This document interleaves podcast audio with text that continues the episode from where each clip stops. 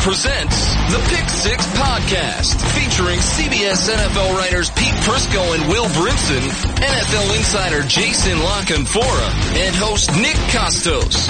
You want NFL talk? We've got NFL talk. From training camp to the Super Bowl and through the NFL draft, our fearsome foursome has you covered. This is the Pick Six Podcast.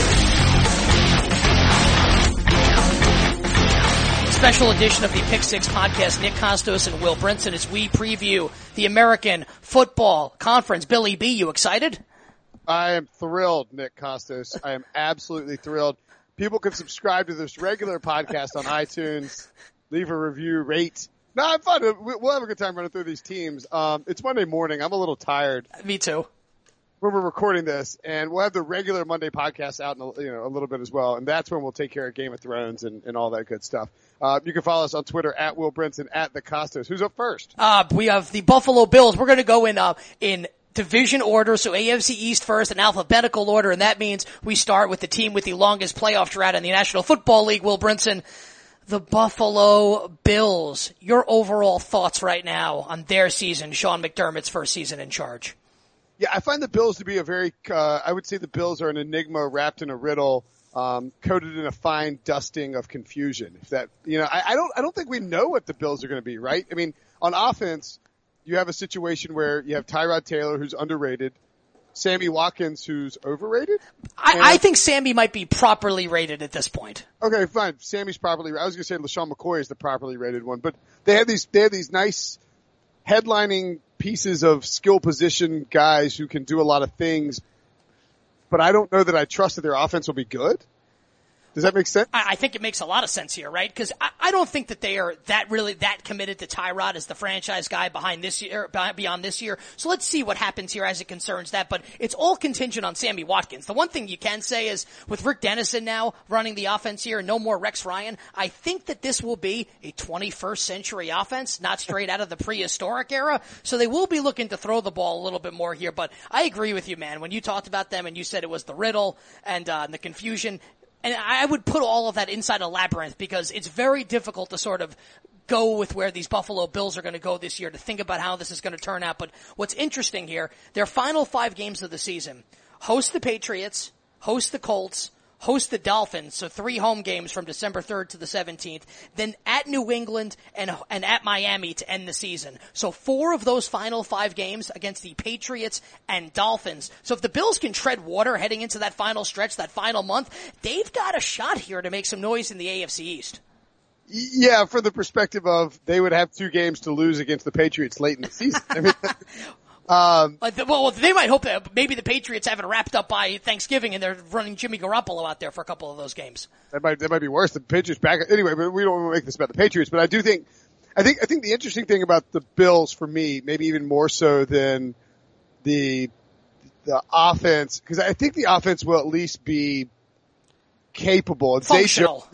yeah, functional. Right, right, right. I mean, Rick Dennison can come in there and, and, and utilize the weapons. Zay Jones is a nice add as a rookie.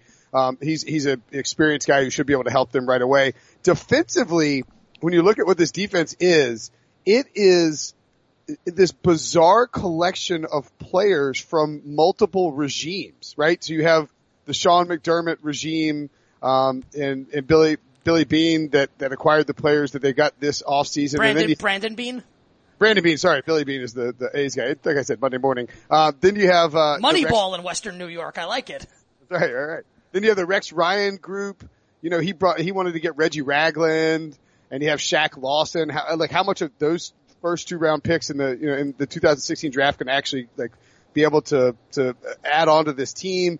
And this team was sort of built to be a 3-4 defense, but then transition to a 4-3 and, yeah. and maybe is fit to be, it's, it's, it's just going to be, I think it's going to be a tough job making this a good defense. There are players, but I don't know that they're going to be an elite defense right away. If they are, Sean McDermott, going to get some coach of the year votes. No, and and there's a lot of ifs associated with this Bills defense, right? It's like if Shaq Lawson can can be healthy the whole year and he can produce, if Reggie Ragland can come off the torn ACL and be pretty good, if Marcell Dareus can keep up his level of play, if first round rookie cornerback Tre'Davious White can step in and replace the departed Stephon Gilmore, if if if if so, if, if all of that happens, the Bills could have a solid defense, and we're looking at them as a playoff team. But I see Buffalo in no man's land this year. Will I'm thinking around seven and nine for the Bills and Sean McDermott. First year. Yeah, I think a 500 season would be very good for the Bills, and second place in the AFC East would be have to be considered a win at this point in my mind. Next up is the Miami Dolphins and Will Brinson. Unless you've been living under a rock, you know they have a new starting quarterback, and I think it might be the greatest thing in the history of sports. Jay Cutler now with the Dolphins after the Ryan Tannehill injury. We don't know how long Tannehill will be out for. The expectation probably is the entire season, but Jay Cutler here will on South Beach here reunited with Coach Adam Gase. Just walking down like the streets of South Beach tank top on, cig hanging loosely from his lips. Middle living. finger to the paparazzi. Yeah, I love the idea of Jay Cutler in Miami, and I'm glad that this worked out because the AFC East was very nearly just dead in the water. I mean, the Jets are going to be terrible. The Bills, maybe, you know, they're, they're just a, a question mark. And then the Dolphins were supposed to be the big challenger for the Patriots, or at least the closest thing. And now Miami actually has a quarterback who I think functionally can be as good as Ryan Tannehill. Jay Cutler has been a top 10 or 15 quarterback at various points in his career. Yep. And he was his most efficient in 2015, 64.5% completion percentage, 7.6 yards per attempt, cut down on the interceptions. That's when he was playing for Adam Gase. They like each other. Gase, Gase said this offseason that he didn't pursue Jay Cutler mainly because out of respect for Ryan Tannehill and the things he thought Ryan Tannehill did. And now that, now that Tannehill is probably done for the year, it's time to bring Cutler in. And I think, look, there are question marks as Laremy Tunsil moves from the, from the, from the guard position to left tackle. You know, is the interior, is there enough protection there?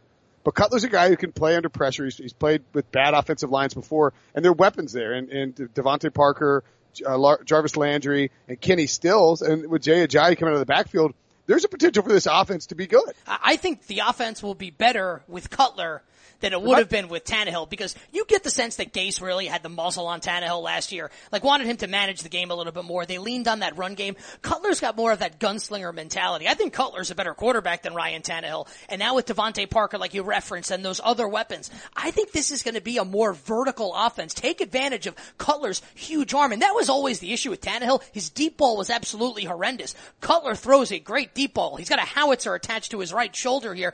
I think if anything, it makes the Dolphins a lot lot more interesting, and I'm more apt to put Miami in the wild card conversation in the AFC with Cuddy under center than with Ryan Tannehill. I see the Dolphins will as an eight to ten win team. I would not be shocked if, like last year, we saw them maybe grab the sixth seed in the AFC. I think it's a step back for the Dolphins a little bit. I had them going six and ten with Tannehill healthy.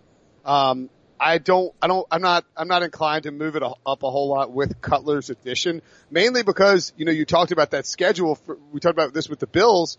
They got to play the Bills twice. That's a December 17th trip into Buffalo. That's not easy. They're on the road on Christmas Eve in Kansas City. Not easy. And they play the Patriots twice after, after Thanksgiving. In, in addition to hosting the Broncos once at home. I mean, that is a brutal six game stretch to close out the season. I think if you win two of those games, you're doing a pretty good work. And I think that the Dolphins will struggle late in the year, and they don't exactly have it easy out of the gates either. They play uh, Tampa at home in Week One. Yeah, that not guaranteed let's, to be. Yeah, let's stick with that game here because I think it's interesting, and the assumption will be that Cutler starts that game, not Matt Moore. Uh, I mean, Jay, let me let's be clear. Jay Cutler is is are, it, like they haven't even announced the contract as of Monday morning. They will probably announce it at some time today. Jay Cutler is already the starting quarterback. No, no question. I mean, maybe, maybe you could say like, oh, he's not up to speed, but then he did play in Gase's offense, so it'll be Cutler. To re- I mean, like, this is a lot of time. I mean, like, the full preseason. A solid month, yeah. That's a, that's a lot of time to, to get a guy acclimated to a system he already understands and to get him in the building and in place. I mean, I, I think, I, I don't think there's going to be a noticeable hiccup when it comes to Cutler. I think that the Dolphins need to win that game in week one against the Bucs and I give them and I give them a better shot with Cutler than I would have with Tannehill. Oh yeah, for, well, or certainly for Matt Moore, yeah, for sure. And uh, yeah, I mean, look, because then you have the Saints and the Titans. You have the Jets on the road early, the Chargers on the road early. It's a lot of travel, a lot of tough teams. Falcons on the road. This is a very tough schedule for the.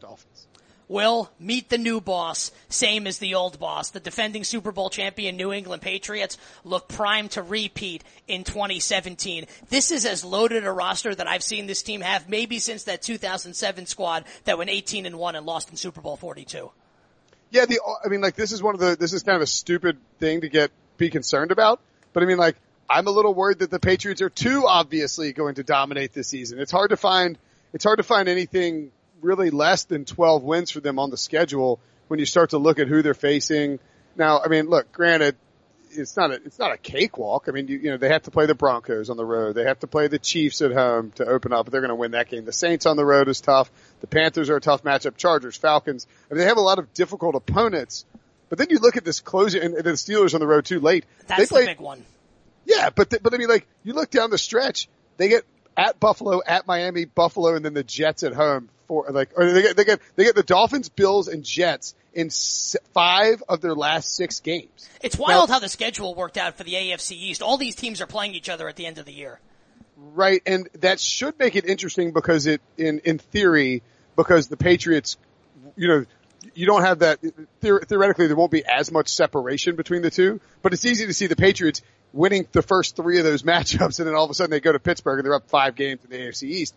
I, I agree with you. This, this team is loaded. The difference to me between this team and the 07 team is that I would say that the 07 team is more explosive offensively. We'll um, see. I don't know if I agree with that. We'll, we'll, we'll see well, how it ends up turning out. I'm not saying Brandin Cooks is Randy Moss. He's not Randy Moss, but he's gonna, he's gonna give that vertical threat that the Patriots have not had since they had Randy Moss.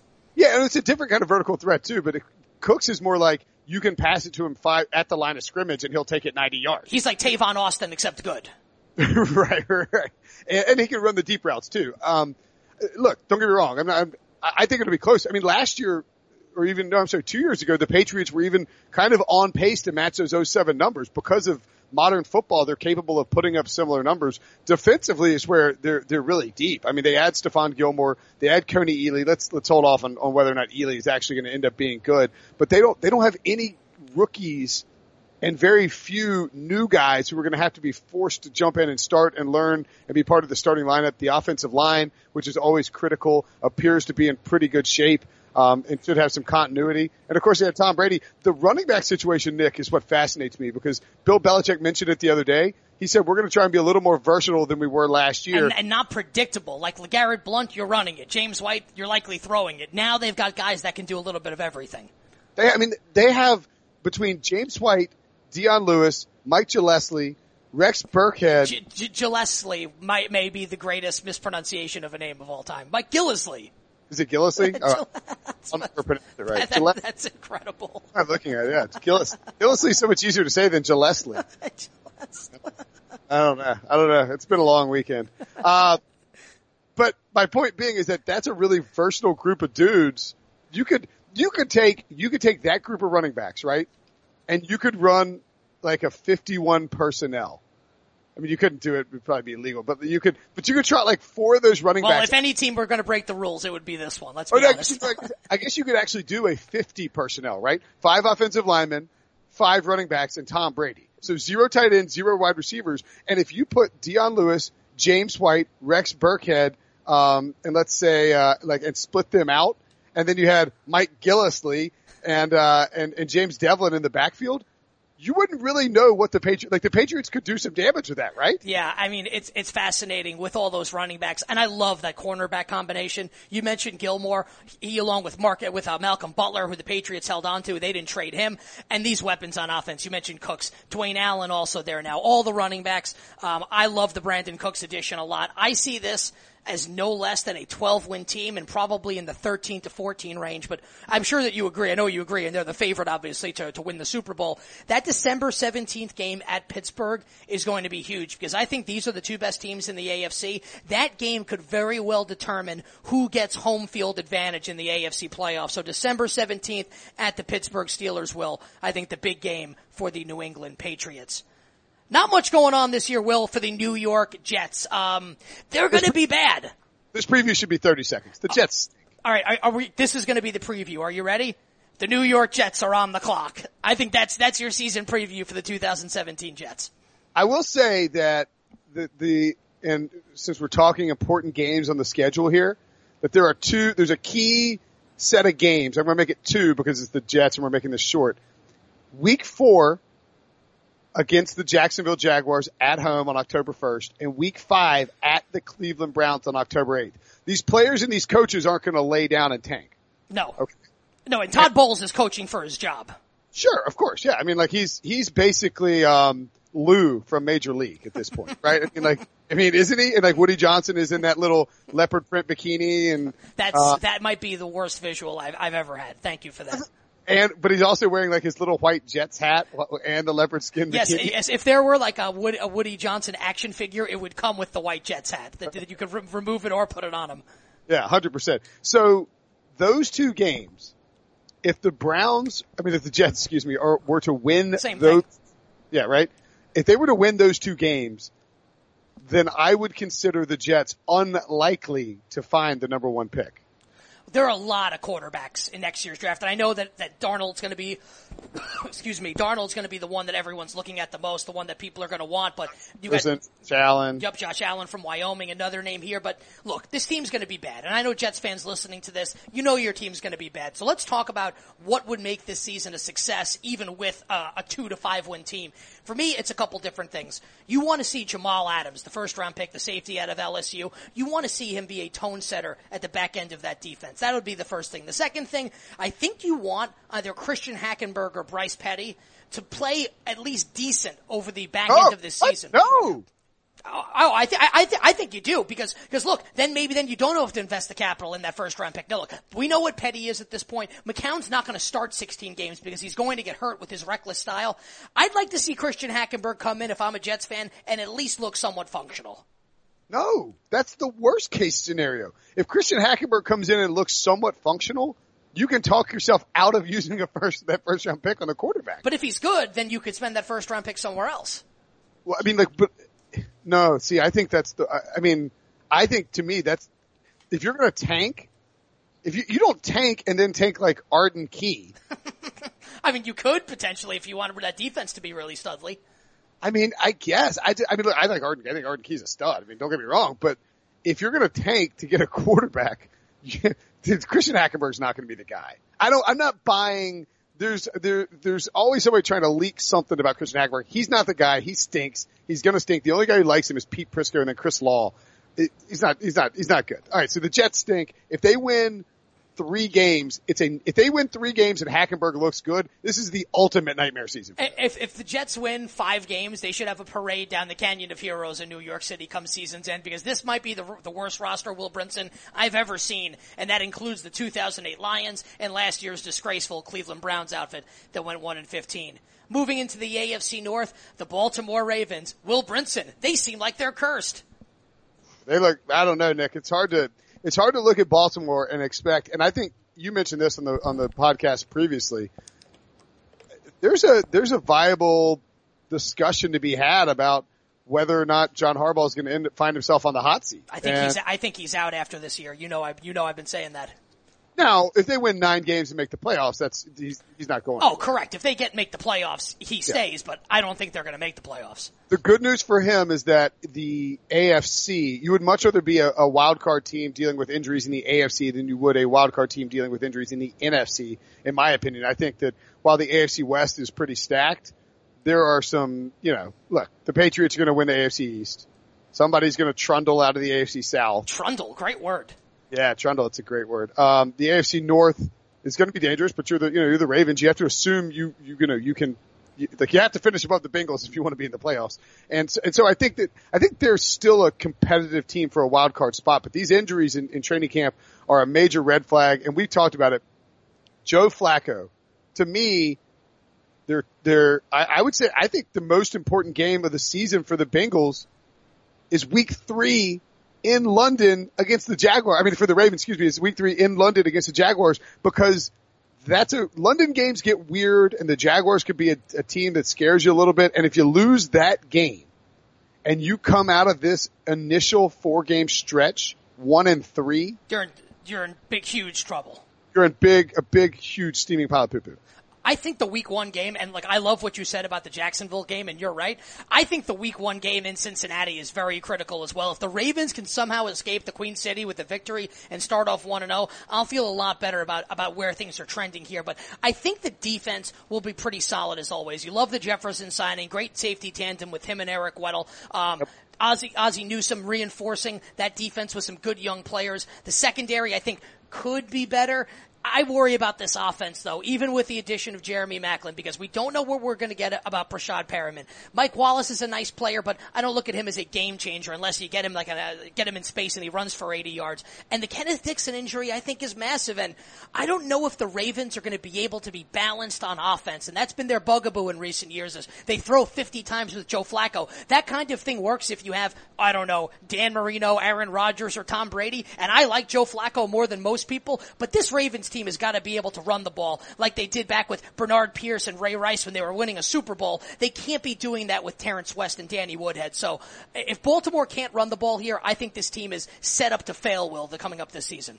Yeah, I think that's a great call because even if, like, you're not going to trot out West and Lorenzo Taliaferro and expect them to just dominate in the ground game and you don't have the, this complement of weapons for Joe Flacco like, like, it's like Jeremy Maclin, Mike Wallace, and Breshad Perriman. None of those guys are really big possession receivers, but none of them are big speed guys. Mike Wallace, I mean, I guess Perriman and Wallace are, you know, theoretically deep burners, but there's, there's just a lot of unknowns when it comes to those guys. I do like Michael Campanaro a little bit. I, I think, th- I think this is a team that will find ways to squeak out wins against bad offenses and struggle to keep up with anybody like the Steelers or the like. Th- this is not a this is not a team that is any that is that is this team is no longer in the same class as the Patriots and the Ravens. I mean the Patriots and the Steelers when it comes to the AFC. The Cincinnati Bengals will I know from doing this podcast with you for a couple weeks now. You and I both pretty high on the Bengals this year. One year out of the playoffs, the first time in the Andy Dalton era that the Bengals did not make the postseason. You think they'll uh, they'll get back there this year? I think the two, there are two players, well actually there's, there's more than two players. There's four players that, that to me are going to be the biggest impact guys on this team and they're all on offense. I think, I think you're going to see a, a good effort defensively from the Bengals pretty much no matter what. I mean, they have a ton of talent. I mean, like, you, like you can say what you want about Vontaze Burfict, but they have talent at linebacker between him and Kevin Minter. You know, they, Dre Kirkpatrick is there. Adam Jones is suspended, but but he's you know going to be somehow capable even at the age of like 55. On offense, the four guys I look at are Cedric Ogbuehi, who's going to be their left tackle, Jake Fisher, who's going to be their right tackle. These guys are replacing Andrew Whitworth and Andre Smith. What a great call by you to start with the offensive lineman. I didn't think you were going in that direction, but you're so right with that. Oh yeah, I mean, like if those guys, because Ogbuehi was a 15, a 2015 first rounder and Fisher was the second rounder that year. I mean, this is why they were drafted to be the, the, the end pieces in protecting Andy Dalton, they weren't ready out of the gates, but they didn't have to be. And the question is, are, if they're ready now, this offense is going to be a lot better than people think. And I think the addition, John Ross and Tyler Eifert make a huge difference in terms of replacing what they were getting from, uh, Mohamed Sanu and, and, uh, who else left? Uh, Marvin Jones. Marvin yes. Jones, yeah. Like, like you, this offense is not going to function if it's just Andy Dalton winging it up to AJ Green 50 times a game if Ross, and by the way, Ross is somehow the healthiest first round wide receiver in this draft class. And considering he's not healthy, like, or hasn't been healthy, that, that, that is noteworthy. Didn't see that coming. Um, I think between, when you start to look at how this shapes up, if you buy into the hype of Joe Mixon, and then you add in the Giovani Bernard factor, Jeremy Hill is a plotter, but he, you know, he could at least do some work in the red zone. Then you look at Green, Ross, and you add in Eifert, who's dude. This offense could be ridiculous if, to your point, those offensive linemen keep Dalton upright. This team's going to score a ton of points and be a lot of fun to watch. Yeah, I, I think that this has the chance to be. And and how about us talking on you know on podcasts or people on the they're like Zampese is making, you know, Ken Zampese is the offensive coordinator. Zampese is a great name to get hyped up about. It's not Jim Bob Cooter level, but you can yell Zampese. Kenny Z. Yeah, right? And so I look at this offense as sort of a sleeping giant of sorts if everything clicks right. I like the Bengals this year a little bit. I think the Bengals are a playoff team. And you know, that last game of the season, New Year's Eve at Baltimore, I think could turn out to be critical for them. They also host the Steelers on December 4th, but not a bad schedule Let me give you from November 26th on. They host the Browns. In theory, should be a win. You get the Steelers at home, definitely a winnable spot at home They only leave Cincinnati twice Yes. after Thanksgiving. That's great. They get the- and the the, Browns, Bears. the Bears, and the Lions. Yes, yes. So I think that those are three wins for the Bengals here. Well, I'm going to say it right now. I think the Bengals will be back in the playoffs after missing it last year, but it all does depend on the left tackle and the right tackle keeping Andy Dalton upright. Now the Cleveland Browns went 1 and 15 last year. They're not going to go 1 and 15 again this year, Will, but I'm not sure how much better they're actually going to be as it concerns the wins and losses. Yeah, I, I we did our season predictions and and um, you know I just don't Nick. I look at it and it's just hard to it's just hard to imagine a situation where the Browns are coming out of this season with you know I think I ended up giving them uh it was four and twelve and I like the Browns right like I like I was like I was trying to find more wins for the Browns and I just couldn't do it. Brock Osweiler starting their first preseason game, which I guess gives him a leg up in terms of the quarterback competition.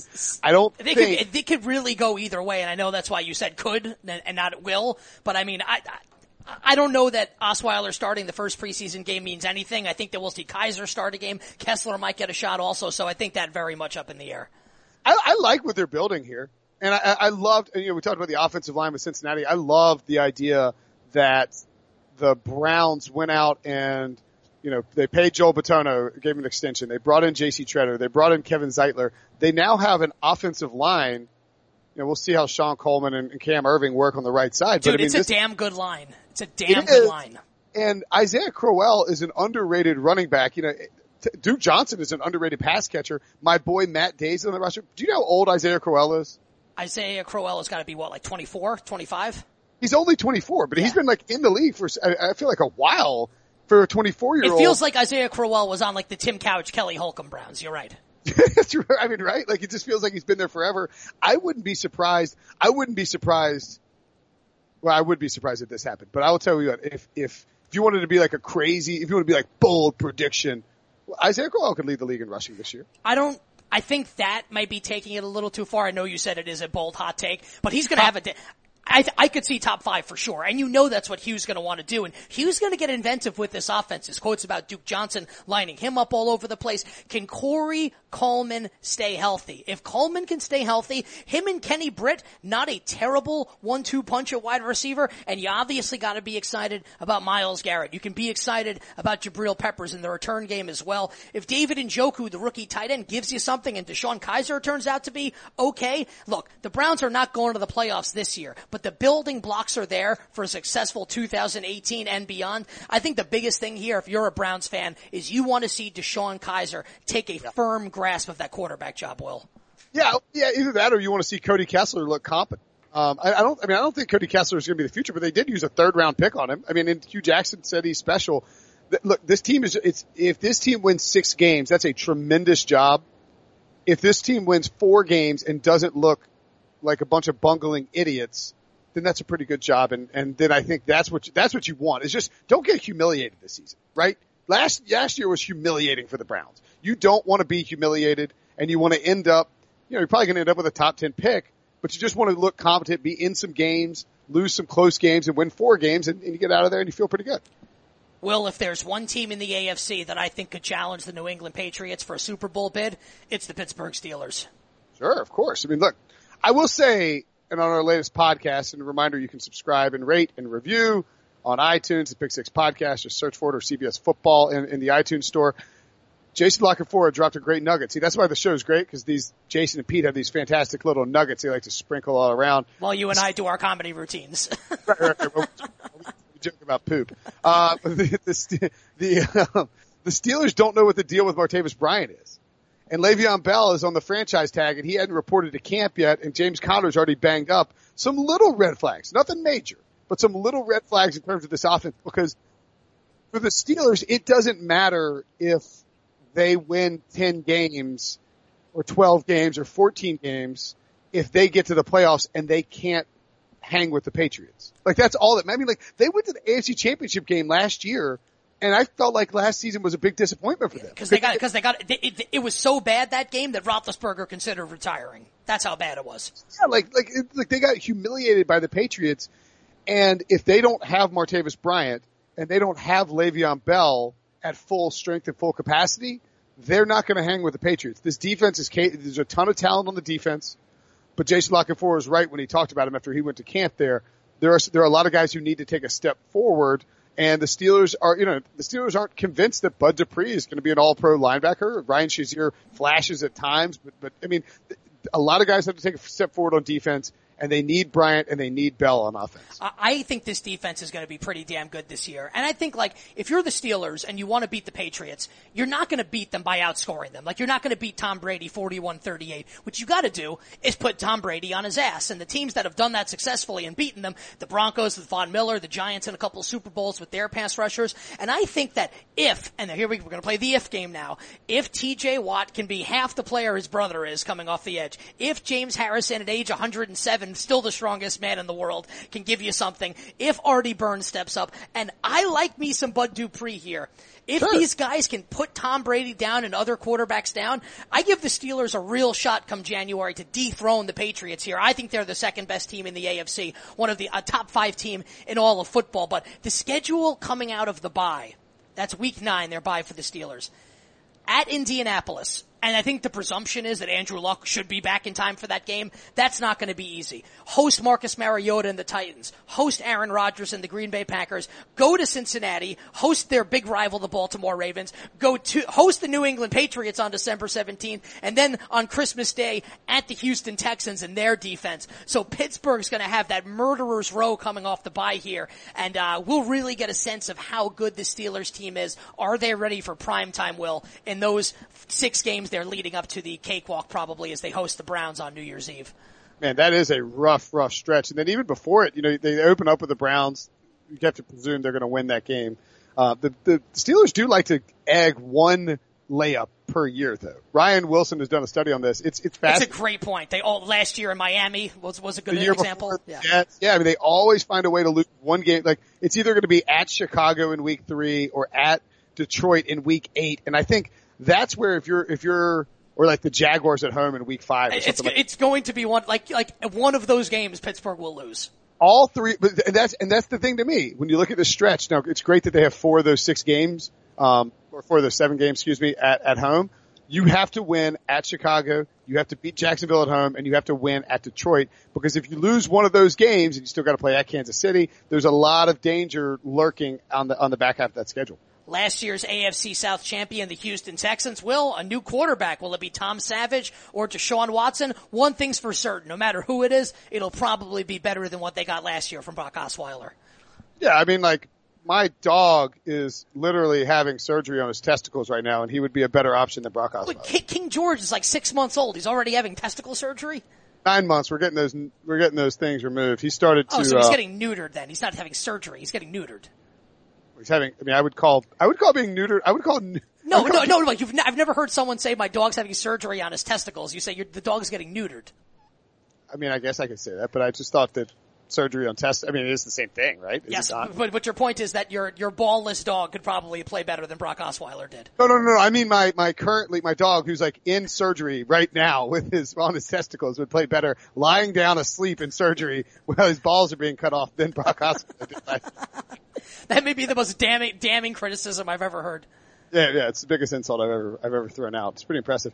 Um, I think it's going to be Deshaun Watson. We both agree that he's going to take the starting job. I do worry a little bit because you know, you, obviously a, a rookie quarterback has never won the Super Bowl. Uh, I think that it's pretty minimal the number of times a rookie quarterback has been deep in the playoffs. Like you just don't see it a lot. The one that, uh, that the only one that sticks out in my head was Roethlisberger. His rookie year went 15 and one, and they lost to the Patriots in the AFC title game. Yeah, that's uh, that's the same. Mark did Mark Sanchez go to the conference yes, championship? Yes, yes, Went to, as a rookie, and they lost to Peyton Manning and the Colts. Yeah, I mean it's just hard to go deep in the playoffs as a rookie. I will say that Deshaun Watson is one of those rare rookies. To me, did Russell Wilson go deep in the? Yeah, actually, Russell Wilson. They went to the second round and lost in Atlanta to the Falcons. He set the record for most passing yards in a single game by a rookie against Atlanta. That's right. Um, it's just hard. I, I see Deshaun Watson as a gamer though, a guy who's not afraid of the big stage, a guy who, if if they got to the playoffs, he could step up and play. But you lose Will Fuller already. You got a holdout situation with Duane Brown on the offensive line.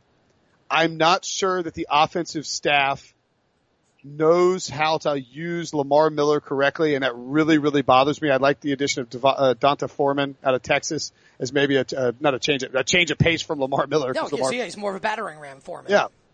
Um, the defense is going to be good. I, I, I mean, I think would, the defense is going to be great. Well, I, I don't, I don't know how much. I mean, well, here's how much better. You take the, you take the best player on defense in the league, maybe not named Aaron Donald, and you put him back in there and J.J. Watt. I think I saw a stat on Twitter this morning where it was like J.J. Watt has the most sacks in the NFL since like 2013. And he, didn't play last and year. He, and he barely played. And, and Clowney, Will, was exceptional at the end of last year in the absence of Watt. So now you've got Watt, and you've got Clowney, and you've got Whitney Mercilus. Now I think you can worry about the secondary, which lost A.J. Bouye to the Jaguars, but that front seven is going to be menacing. And I love Deshaun Watson. He was my favorite quarterback in this year's draft. I think this kid's going to be special. I think he's a winner. I like the Texans to win the AFC South behind Deshaun Watson, even if it's savage in week one, Deshaun Watson at some point is going to win this job. And I think it'll happen early. My thing with Houston though is this is not going to be a team I think that goes on a deep playoff run because I don't think they could go into Pittsburgh or go into New England or maybe even Kansas City or Oakland or Denver for that matter and win on the road in January. But I do think this team does get back to the postseason. They have to win the division, I think. I don't think they're getting in as a wild card. Does that seem fair? Yeah, I think so. Okay. Um, yeah, I mean, I, I, I, the one thing that concerns me about Houston more than anything is that they have, that the Browns, and if I guess it were another team, I'd be more concerned, but I hate the idea of having your first and second round pick for next year in somebody else's hands. Yeah. That to me is like a horrible karmic situation where you end up with a top five pick and you have to watch. I mean, not a, you're not going to draft a quarterback, I guess, but I mean, what if those are two top 50 picks in like a deep draft class next year? That's a, that's a problem. And, and it's, Rick Smith keeping his job throughout this whole time. I don't know if he's got pictures of Bob McNair or something, but but Rick Smith, I think, needs his team to play well this year, or he could find himself on the hot seat. The Indianapolis Colts will. Their 2017 season preview can be summed up in a couple words. What the hell is the deal with Andrew Luck's shoulder? I like this is like my bugaboo, right? I mean, like I feel I feel like this is my thing. Am I? I mean, am I wrong? Am I? I feel like I'm the one who's beating the drum on this the Colts are lunatics for the way that they've handled this. Not well, only are you not wrong, you're a thousand percent right. I mean, like this is my, this is my, uh, not my white whale. I just, I just think it's criminal the way that they've approached Andrew Luck's injury, which he suffered in 2015, fix his shoulder. I, I'm not a doctor. I'm not a quarterback. Uh, you know, I'm just a man who, who, who thinks it's stupid to let an injury linger for three friggin' years. To your franchise player. Yeah, and it's just, it's just, it borders on malpractice, and I think that it probably involves people being more worried about their own current jobs than they are being worried about the future of the franchise and the long-term health. And that's something that you wouldn't see in a situation like New England. You wouldn't see in a situation like Pittsburgh, right? Functional franchises that are, that are planning for the long haul don't allow this to happen. And I am worried when Andrew Luck starts talking about the possibility he won't play in week one? Uh, he ain't playing. I, I would be shocked if he were out there against Wade Phillips defense with the LA Rams. I would be shocked. I would too, and I've been kind of I've been kind of leaning that way for a while. But now I wonder, is there a situation where he's not going to be there for the first quarter of the season? Very, I think very possible here. And I think a couple things are noteworthy, right? So, Chuck Pagano's on the hot seat. If the Colts don't make the playoffs this year, I think Chuck Pagano's out the door. They have a GM that they just hired, a new GM in Chris Ballard. So you have two conflicts here, right? You have Pagano who needs to win right now, and you've got Chris Ballard who's going to say, hey, look, I've got this contract for X number of years. I can kick my feet up. We can be bad this year, reload for next year. Ballard's not going to push Andrew Luck to get on the field. Why? And screw himself up long term as the general manager of this team? I think this defense will be better, right? With Malik Hooker and some of the free agent acquisitions, Hankins and Sheard and company. But yeah. bottom line, if Andrew Luck's not the quarterback for 16 games, this team's not going to the postseason. And Chuck Pagano's going to be out the the door.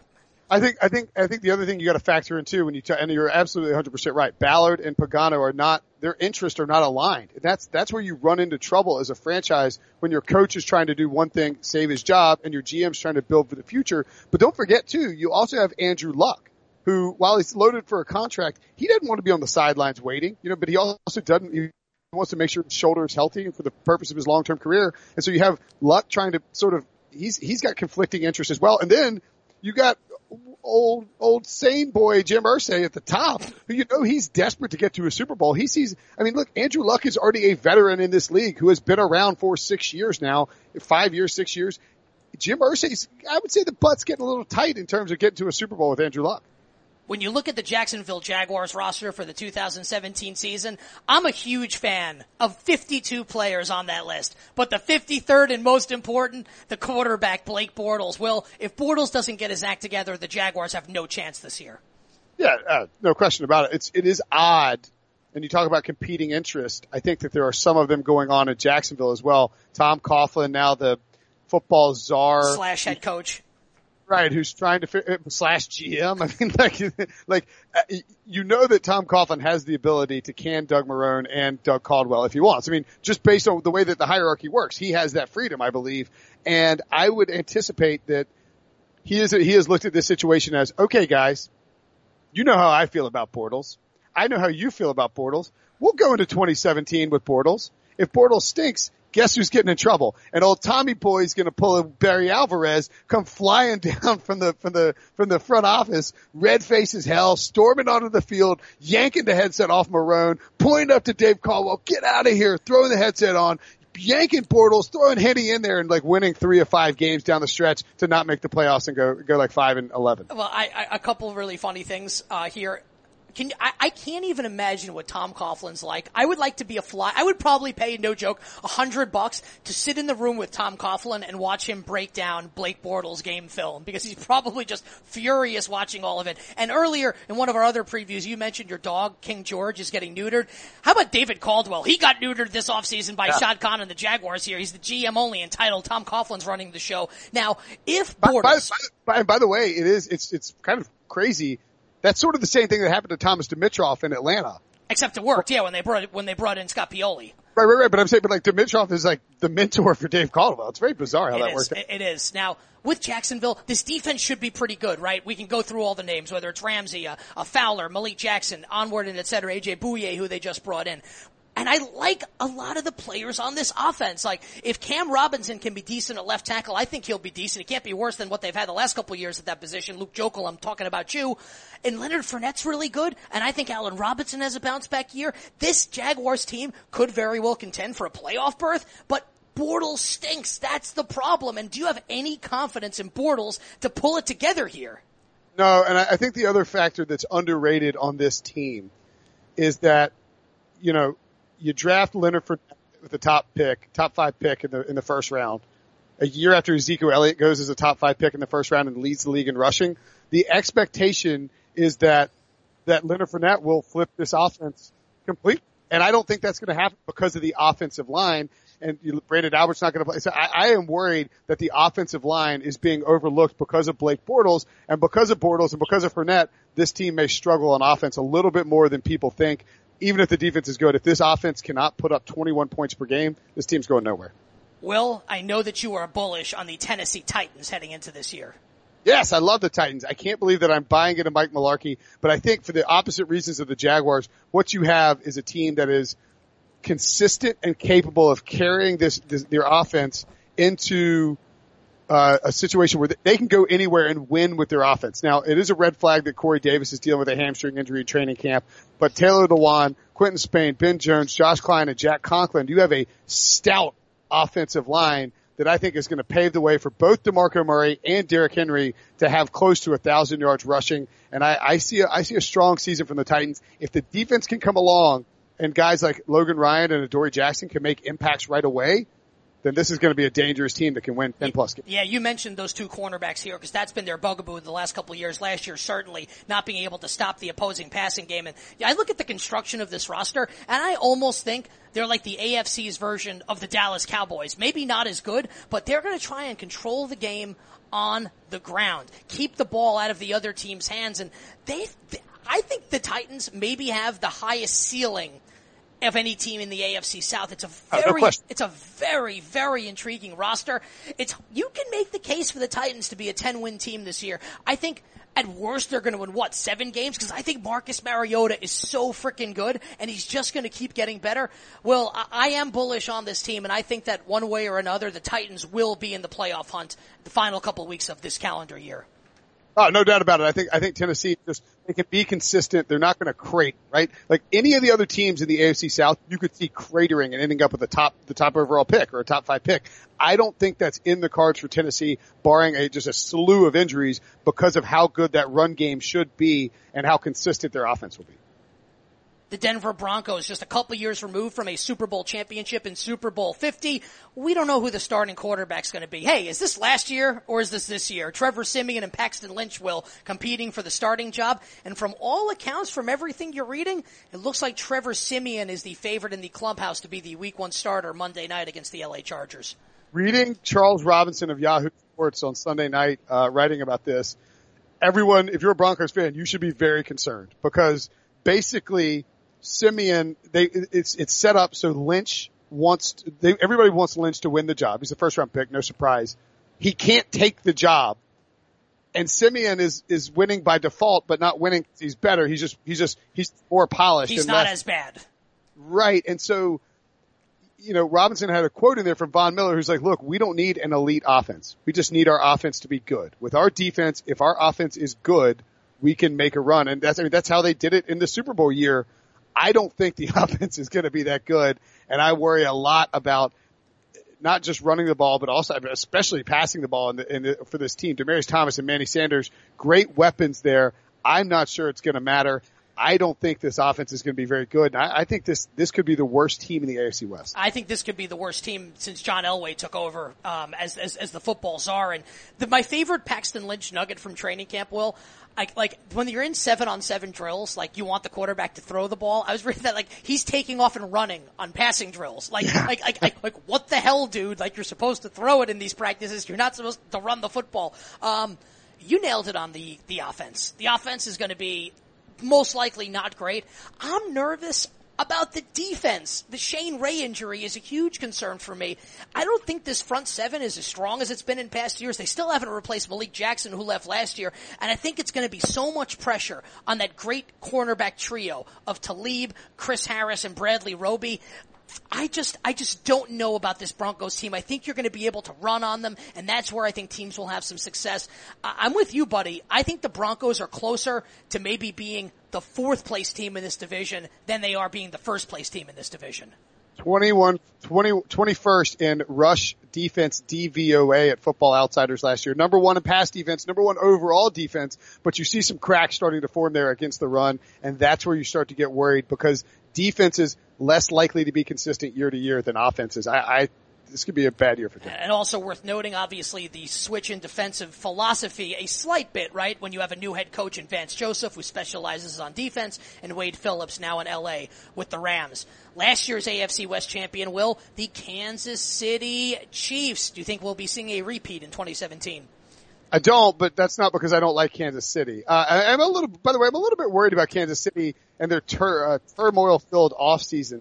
I also think offensively, I love Andy Reid. Andy Reid, like Andy Reid's great. He's an under, uh, Andy Reid's criminally underrated. I, I think Patrick Mahomes is the highest ceiling of any quarterback in this draft class because he went to Kansas City and he gets to sit for a year. I think Kareem Hunt is a guy that fits well with what Andy Reid wants to do. People like him a lot, Kareem Hunt. A lot of positive buzz. He's Spencer Ware and Charcandrick West. Uh, CJ, excuse me, CJ Spiller is there too. Are these sort of backfield weapons that work with what, you know, Reid likes these pass catching backs. But then you have, I don't know, Tyreek Hill is, is, was tremendous. Oh, I think, I think he's gonna have a big year again. I think he's, he's, gonna be but, amazing. But he's not a number one wideout. They don't. They, well, no, they, but, but their number one wideout is Travis Kelce in essence, and I know he's not actually uh, he's a, a, sure, sure, he's sure. A, a, nominal tight end, but he's their number one option. I just think the ceiling, and look, Jeremy Maclin doesn't take the top off of this offense or anything, but I just think the ceiling of this offense is still capped. And that's the problem if you're Kansas City. Like, if, if, if, it, if it's, I mean, they could, the Steelers didn't score a touchdown and in the, still in, won that game, which is, which is, which, which is embarrassing and it's humiliating. Well, I just, they just can't, this team cannot go deep in the playoffs with an offense that has a restrictor plate on it. Well, this is what I'm thinking here. Because I think the Chiefs are good enough to get into the playoffs, whether it's as a wild card team or as the division champion. If this offense is struggling down the stretch here, I would not be shocked if oh. Andy Reid made the move to Patrick Mahomes. I, I, I can see that. I mean, look, it happened with Alex Smith in San Francisco with Colin Kaepernick. And Kaepernick took them to a Super Bowl. Now, I don't think either of us is saying that would happen with Kansas City, especially with the Patriots and the Steelers still in the AFC, but I don't think it's impossible here. And one thing here that kind of depresses me as a Giants fan, Will, November 19th, Kansas City travels to New York to take on my beloved Big Blue, and they will be coming off the bye. Andy Reid off the bye. Andy Reid off the bye. I actually got tweets, Will, this weekend. People can't wait for you and I to sing that song like we did last year on the it's Roughing the podcast. It's, it's, free friggin' money. The, I mean, like, it, Andy Reid's going to be playing, and he's a team he knows well in terms of the Giants. He played against them forever when he was in, um, when he was in Philly. That's free money. What's the line on that? If, if, if it's in New York, that means the Giants are going to be favored. And they shouldn't be. Do you know why? Because it's Andy, Andy Reid off the bye. Andy Reid off the bye. A team that both of us are high on, Will, that I feel like a lot of people are not high on, is the former San Diego, now Los Angeles Chargers. Sure. The Chargers have uh, done the most Charger thing possible, which is suffer see, like potential season-ending injuries to both their first and second round picks before the preseason is even. It's, it's incredible, man. Thereby snuffing out any potential for sleep for sleeper factors, and so let's say hypothetically, Nick, that I have a bet on the Chargers to win X number of games and maybe even a bet on the Chargers to win the Super Bowl, uh, already pending. I'm a little miffed that they lost their first two picks, but I am glad to see some of the hype die down because I don't want the Chargers getting hype. I, I want the Chargers, I want people sleeping on the Chargers, not talking about them because I want, I want the hype. I want, I want to be, I want them to be a, a, a sneaky attack team. And here's what's interesting.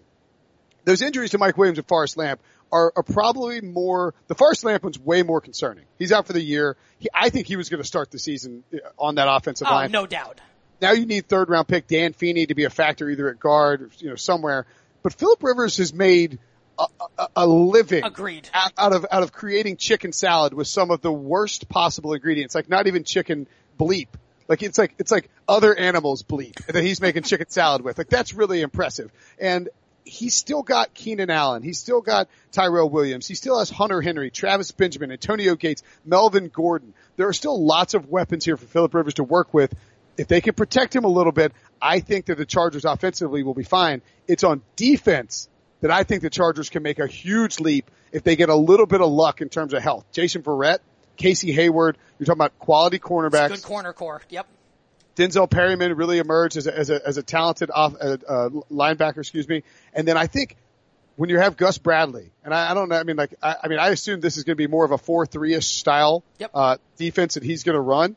Joey Bosa and Melvin Ingram coming off edges, that's going to be really dangerous. Like, like to me, th- this defensive line with Brandon, Brandon Mebane, Corey Liuget, Melvin Ingram, and Joey Bosa, you talk about a team that could give the Patriots trouble it's getting pressure with four guys. And now look, they, again, they gotta stay healthy. Dude, it's a great call by you. You're 100% right. I mean, Bosa and Ingram, if they, if they play to their potential, this defense could be top five. And, and I would not be surprised if the Chargers win this division, but I understand why people don't expect it to happen because the Chargers like to charge. And, and, and, a, and a tale of two schedules here leading up to the bye. So listen to this. So they have the Monday night game in Denver, week number one. Then three straight games at home in their new spacious 30,000 seat soccer I, stadium. I, I like the small soccer stadium factor. I think it's going to be loud and fun. So we will see if people in LA care enough to go to the games. Miami, Kansas City, and Philly, all at home, weeks two through four. So you're thinking they could be three and one going into into week five, and then at the Giants, playoff team last year, at the Raiders, playoff team last year, hosting the Broncos who won the Super Bowl a couple years ago, and then before the bye, how about a trip to Foxborough against the New England Patriots? So I think we'll get a great sense as to if this Chargers team is a contender or pretender before their bye week in week number nine. And will it look like the Oakland Raiders on their way to winning the AFC West last year before the Derek Carr injury? Now Carr's back, he's healthy, and he's the highest paid player in the history of the National Football League. How are you feeling about the Raiders, the silver and black this year? Uh, look, there's a good reason to be bullish about the Raiders because they played so well. They have this core on defense that's emerging, led by Khalil Mack, and a core on offense with Derek Carr, uh, Amari Cooper, and, you know, look, you added Marshawn Lynch this offseason, beast mode. I do think that people are probably a little higher on Raiders than they should be, given that Lynch, 30 year old back, coming out of retirement, and the Raiders got real, real lucky last offseason, especially late in games. It would not surprise me, Nick, to see the Raiders take a little step back. They got a tough schedule. You got the Patriots, of course, you got the Broncos on there, the Giants, You're at the Chiefs late. I mean, listen to the stretch after the bye in week 10. Patriots at home, Broncos at home, Giants at home, at Chiefs, Cowboys at home, at Eagles, at Chargers, because the NFL is worried too that they don't want, they don't want Oakland, like if, if the team is going to move to Vegas, you don't want to have those late games in December in Oakland with nobody showing up. That's a brutal schedule after the bye. Yeah, it's not going to be easy. And I think you can make the case, and I'm with you. I think that they'll have some regression in terms of wins and losses, but you could easily make the case that the Raiders could be a better team ultimately than they were last year. If Carr's healthy, this is a team that could in theory challenge Pittsburgh, challenge New England come January in the AFC playoffs because you love the weapons on offense, you love the trigger man and Carr, and you gotta like this defense here, which is improving if Gareon Conley can give you something at cornerback, and obviously Khalil Mack is such a stud here. Um, I think the Donald Penn situation will resolve itself. Not concerned about that. I think this is a playoff team, Will. I think it just is whether or not you think they win the division or whether they get in as a wild card. Yeah, I will say the Donald Penn holdout thing is like I, I agree. It'll figure itself out. You, want to get that guy paid. That's a big. This offensive line is is really the key here, and it's loaded. And Reggie McKenzie done a great job building it up. But you need in there, and you you, you want to make sure. I don't think you want to rip this season just on Donald Penn. We we can't finish this preview of the Raiders without talking Marshawn Lynch. What are you expecting from Beast Mode? I mean, I think if he went 750 yards, I would say great season. If he goes a thousand yards, it's like, all right, beast mode, you're the man. I, I buy, you know, I'm sorry for any criticism. Dude, he's old. He's, I mean, like he's, he can't be, if, if they come out of the gates and give 30 carries a game, not happening. Three or four weeks, then they're going to end up losing late. And so I think you got to be careful. You got to manage his workload. And, uh, I, I am, I am a little bit bearish on Marshawn Lynch. And I think the name to watch in that backfield, Jalen Richard, really like him behind Marshawn Lynch. Will you think the Raiders a playoff team? I have them as a wild card team at 10 and 6. All right, good. All right, we, we, we, should, we should record a close here, right? Uh, yeah. Go ahead. You do it. Coming down in three, two, one. All right, that's our preview of the AFC teams. You can check out these individually in the post as we write up stories for each of them. You can follow Nick at the Kostos, me at Will Brinson. Subscribe, rate, review on iTunes. We'll also have our regular shows throughout the week, three times a week leading up to the season. Pick Six Podcast. See you later.